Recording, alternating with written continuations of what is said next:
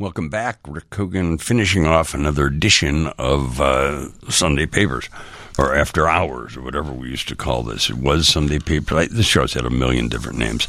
A few months ago, I I think it was a few months ago, I or maybe even a year ago, I saw one of the most fascinating films I've watched in as long as I can remember. It's called Roy's World. Uh, the filmmaker is named Rob Christopher, and I met him too. Rob, how are you? Hey, Rick, it's so great to uh, be talking with you. What an honor to be on your show. It's no honor. yeah, I thought our great honor was having people buy us free drinks at Gene and Georgetti when we were out there with with Barry Gifford. Uh, the, the film is about the writer Barry Gifford, who, and Rob and I have talked about this uh, separately, not on the radio, that Barry Gifford is is so rarely thought of, Rob, as a Chicago author. And I, I'm confounded after seeing your film, Roy's World, why that is. Why do you think that is? Well, uh, you know, I think Wild at Heart is his most famous uh, work of fiction, mm-hmm. and of course that's very closely identified with the South. Sure. And a sort of um, southern fried uh, noir gothic kind of a feeling. So, you know, the fact that he has written these series of stories over more than 40 years, which yeah. set in Chicago, was a surprise even to me. And uh, I'm a big uh, devotee of his work. So How did when you... I first came when I first came across this work, I was like, wow, more people need to know about this stuff. How did you first come across Barry's writing?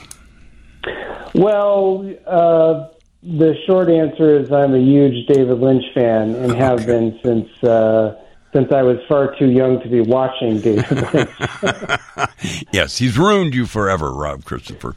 Uh, but uh, Lost Highway and Wild at Heart were two of my uh, you know favorite films of that period. And so when I learned that uh, Barry Gifford was involved with both of those, uh, I sort of delved into his background, and it was just a delightful surprise to realize that wow, here's a guy who's been writing about Chicago this whole time, sort of uh, under the radar. You you met him, you interviewed him, you you you you came here to Chicago to go to the School of the Art Institute, and later graduated from Columbia. And you, that is sort of when you discovered Gifford, and you you were so taken with him that you interviewed him for God. I love the Chicagoist, a late lamented publication yeah. called the Chicagoist. But then you met him when he came to Chicago, and this is how close you and I are. He came to Chicago and, and to participate in a play at Steppenwolf in 2009, which I was also in. It was kind of a, uh, a, Nelson Algren live 100th birthday celebration. And that's the first time I met Barry, and I he's easy to fall in love with, isn't he, Rob?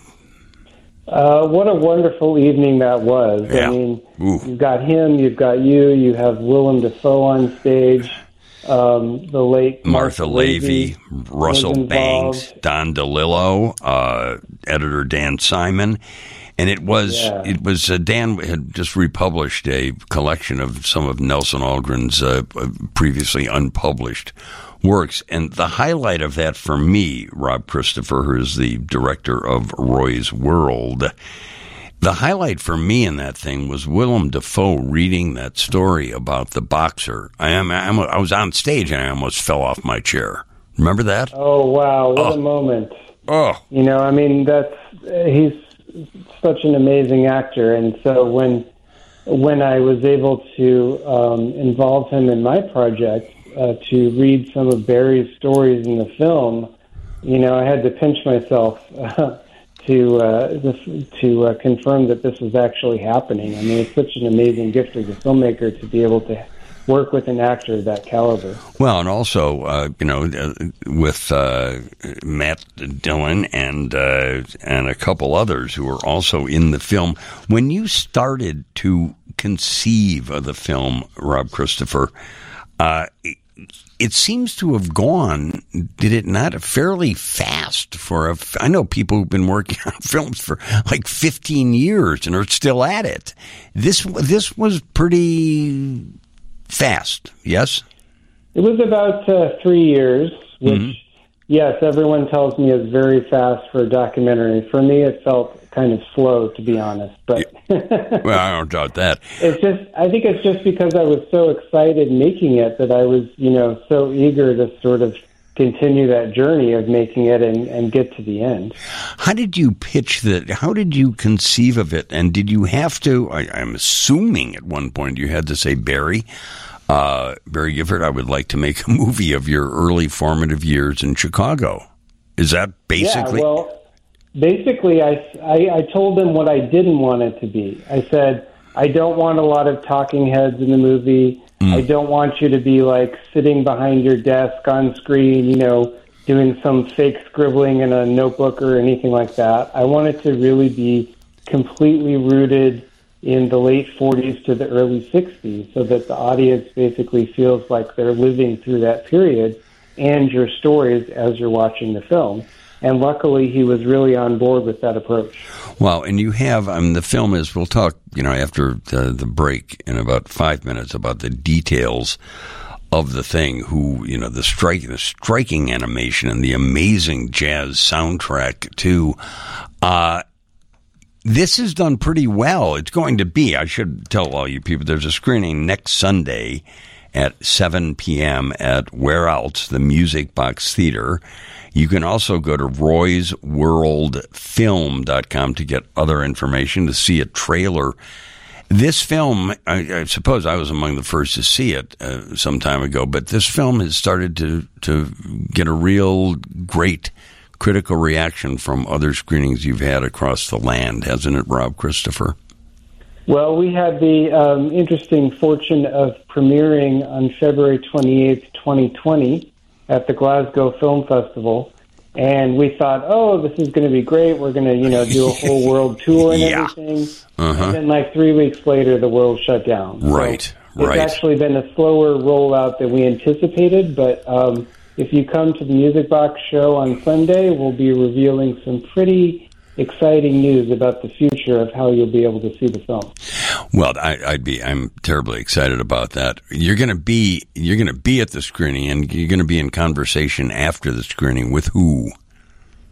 Well, uh, my uh, producer, Michael Glover Smith, who coincidentally co-authored a book with your previous guest, Adam Selzer. I know, I, I, know. This is like the ultimate, that? the ultimate small world show. Yeah, yeah, yeah. They wrote this amazing book about the uh, history, the early history of motion pictures in Chicago. Yeah, Flickering Empire.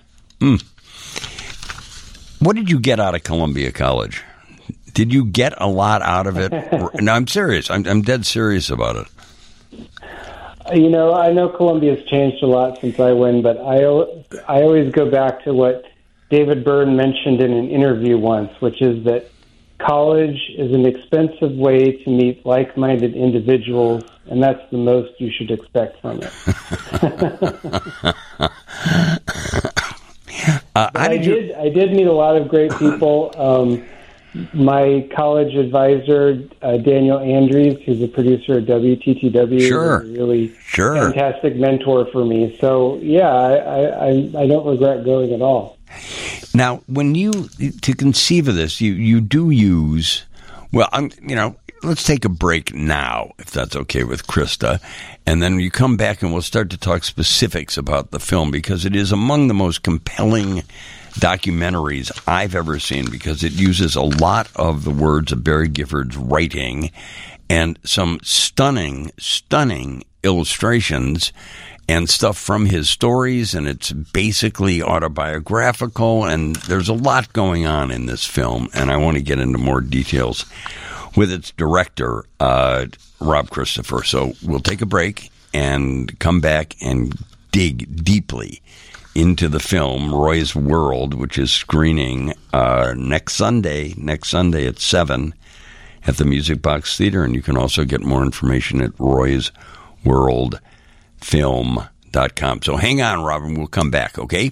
Sounds great. The film, Roy's World, Barry Gifford, Chicago, which you can see next Sunday at 7 o'clock at the Music Box Theater is the work of uh, writer, director, co-producer Rob Christopher. The other producer is Michael Glover Smith, who who has co-written a book with Adam Selzer. It is the story of a little boy, a boy named Barry Stein in the film, and his mother, who's a former Texas beauty queen. His father, fascinating guy there, is a pharmacist who ran a drugstore that many of you remember at the corner of Chicago Avenue and Rush Street. Uh, it travels to, you know, there are mob ties involved. There travels to Miami, Havana, New York, Acapulco. Sometimes little Roy goes with. It really is, Rob Christopher, an incredibly compelling uh, story. I compared it, I think, when I wrote about it to the you know, Hemingway's Nick Adams story, but I think it's even better in many ways because it's so it's so Chicago, don't you think? Oh yeah, well, I mean that's one of the things that really attracted me about the stories when I first read them is uh, in his stories Barry pays very close attention to the actual geography of the city. Yeah, but then he uses his his uh, childhood as the sort of um, uh, food for creating these fictional worlds, uh, you know, which are really based on that particular time and place. Yeah. Was it difficult to get? You don't use them often, but you do use some old uh, photographic stills. Was it hard to find those?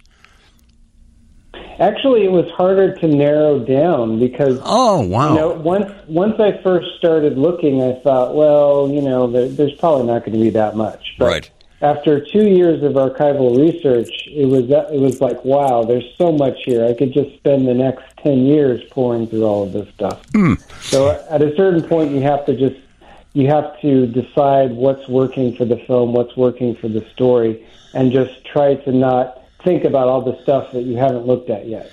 it does, and you know this, Rob. You know this better than I. You're a filmmaker. This this film has a a remarkably distinctive look. It is unlike, frankly, any other documentary film I have ever seen. You've seen incalculably more uh, films than I. Is it? What were your in, What was your inspiration for the visual look of this thing? Well, my sort of touchstone was this lovely film by this British filmmaker Terence Davies who whose work I love. He did this amazing uh, sort of uh, personal uh, autobiographical film essay about his childhood in Liverpool in the 1950s mm. called Of Time and the City. And while I didn't want to exactly replicate that movie, I thought, oh, well, this is a very fruitful template for something that I'm trying to do. Mm. So I sort of used that as my jumping off point. But the the the guiding principle was always, you know, what would it have been like to be in that time and place? What would it have looked like? How would it have sounded? What would it have felt like to be a kid? You know, growing up in sure, at that time. Sure. Well, you you collaborated with uh, the the soundtrack. It's a really, I think, heavily jazz infused soundtrack. Who did the soundtrack, and how did you uh, make that collaboration happen? Well, that all of that credit goes to Jason Adasiewicz, who's a, a brilliant Chicago jazz player and composer. Uh, plays the vibes, and uh, we actually recorded the music before I even started editing. No, wow. He, uh, yeah, I, I, I gave him a copy of, of the book, and he poured over that, and then we talked about some moods that I thought would, you know, be present in the film and so we wrote about eight different tunes. Then we went into the mm. studio over a couple of days and just recorded them every which way. And so that sort of became my music library as I was uh, crafting the film. Oh, how... and I do have to say yes. that, uh, much to my excitement, the music is going to be released as a soundtrack album ah. uh, by Corbett versus Dempsey, a local record label uh, whose work is always amazing and that's going to be coming out uh, early next spring. Oh, you'll have to come back and talk about it when it comes out. You also have the the the given that as you just said, you found more photos and more archival stuff than you uh, ever imagined, but you also rely very heavily and strikingly on animation by two very talented uh, animators. How did that happen? Uh, what made you say, well, okay, uh, I don't like these photos. I want more than photos. I need animation to capture or punctuate the mood. What, what was the thinking behind the animation? Uh, well, uh, there were a couple stories I knew that I wanted to keep basically intact, you know, from beginning to end. Sure. And I thought that an animation animated segment would be a great way to sort of keep the story completely intact and also kind of shift the film into a new sort of visual mood. Yeah. So I was I was really blessed to uh, uh, have uh, many people recommend uh, the animator Lilli Carré to me, and she did a beautiful black and white piece, and then she uh, recommended a friend of hers, uh, Kevin Eskew, mm-hmm. to do another animated segment. So between the two of those, you know, most of filmmaking is just about finding the right collaborators yeah, and then good, just letting them do their thing. Yeah, good point. Good point. The other thing that uh, really highlights this uh, film and uh, give it gives it punctuation throughout are the voices of uh, aforementioned Willem Dafoe, Matt Dillon, and Lili Taylor. How did you get them? Uh, how, I mean, those. I mean, Willem Dafoe. They're all major stars, and you're a you know Chicago-based documentary filmmaker. Uh, how did that go? How did that start? Well, Barry knows everybody. Yeah. So when he was on board, you know, one day he called me up. He just made the offhand suggestion, "Oh, you know, let's get Willem Dafoe to read a couple stories for your movie." And I was like, "Yeah, let's do that." Yeah, and sure. Then a couple days later, he called back and said, "You know, we should get Matt Dillon to read some stories too." Mm-hmm. So he he was able to plug me directly uh, into contact with them. Uh, which is, you know, there's no way I would have been able to get them for the film any other way. And Lili Taylor then, too. They all, they all, and tell me I'm wrong, Rob Christopher, the director, co-producer, and uh, writer of this amazing film, Barry's World. The uh, they donated their time and talents, did they not? Yeah, they did. They wow. did. Um, uh, obviously, because of Wild at Heart, uh, you know, Willem Dafoe sure. plays Bobby Peru in the film and is just extraordinary. And uh, Matt Dillon and Barry collaborated on a film called City of Ghosts together. So both of those actors knew his work really well. Uh, they were more than happy to um, lend their time and talent to it. And I, I really wanted to get Lili Taylor for the film, but I didn't have a way to like you know get in touch with her. Sure. But luckily, she and Matt had done a film together, Factotum, uh, from the Charles Bukowski book, right? So, right, right. Um, he was able to connect me to her directly, and I'm so happy that she's in the film. She has this amazing Illinois accent. Uh, she grew up in Glencoe, which just works beautifully uh, for the story. How was it? You had you obviously had to fly. You know, though they weren't uh, demanding any money or anything for doing what they do, but you had to obviously fly to them. Did you not? Well, that's you know that's the beauty of uh, modern technology is it was just me and my digital recorder and a lavalier mic, and I was able to record all of them in their apartments. Wow. Wow. We didn't even have to go to a you know expensive sound studio or anything. It was just very relaxed, very low key, um, and uh, and there you have it. Now it's in the movie. It's it's hard to believe. did Did you like all of them? Oh yeah, we got along really well. I mean, like I said, uh, Matt and Willem especially know his work so well that the recording just went really quickly. I mean, I think I think uh, Willem that his segment maybe took a total of 90 minutes start to finish wow. with all of his contributions for the movie. Oh, unbelievable. You told me when I wrote about this uh, this remarkable film and the whole sort of remarkable, I find it a remarkable kind of odyssey to get it made. Roy's World, Barry Gifford, Chicago. It was uh, you know, less than a year ago that I wrote about this. And you said, and this is a, just a lovely quote, Rob Christopher, you said, sometimes I just have to pinch myself about this film. I have always believed that the best place to start is by not knowing what might happen. And what has happened here is something very special. This is likely. Do you think, Rob Christopher, about what this might do for your career? uh, gee, I, I'm not self, you know. You're not pragmatic that. that. way. Yeah. I will say that uh, whatever my next film, you know, fingers crossed there's going to be a next film. Right. Whatever it's going to be next, I'm not going to try to do the same thing again because this was a, you know, you can't step into the same stream twice, and I would never try to do another film like this. Well, so I'm, I'm just George, glad that this one turned out. yeah, well, you know, George Lucas did that over and over and over again with Star Wars, so you know, you never know. Uh, Rob, you must be. I, don't know what kind of news you're going to break, uh, and he's going to break it on stage. Uh, next Sunday at seven o'clock at the Music Box Theater.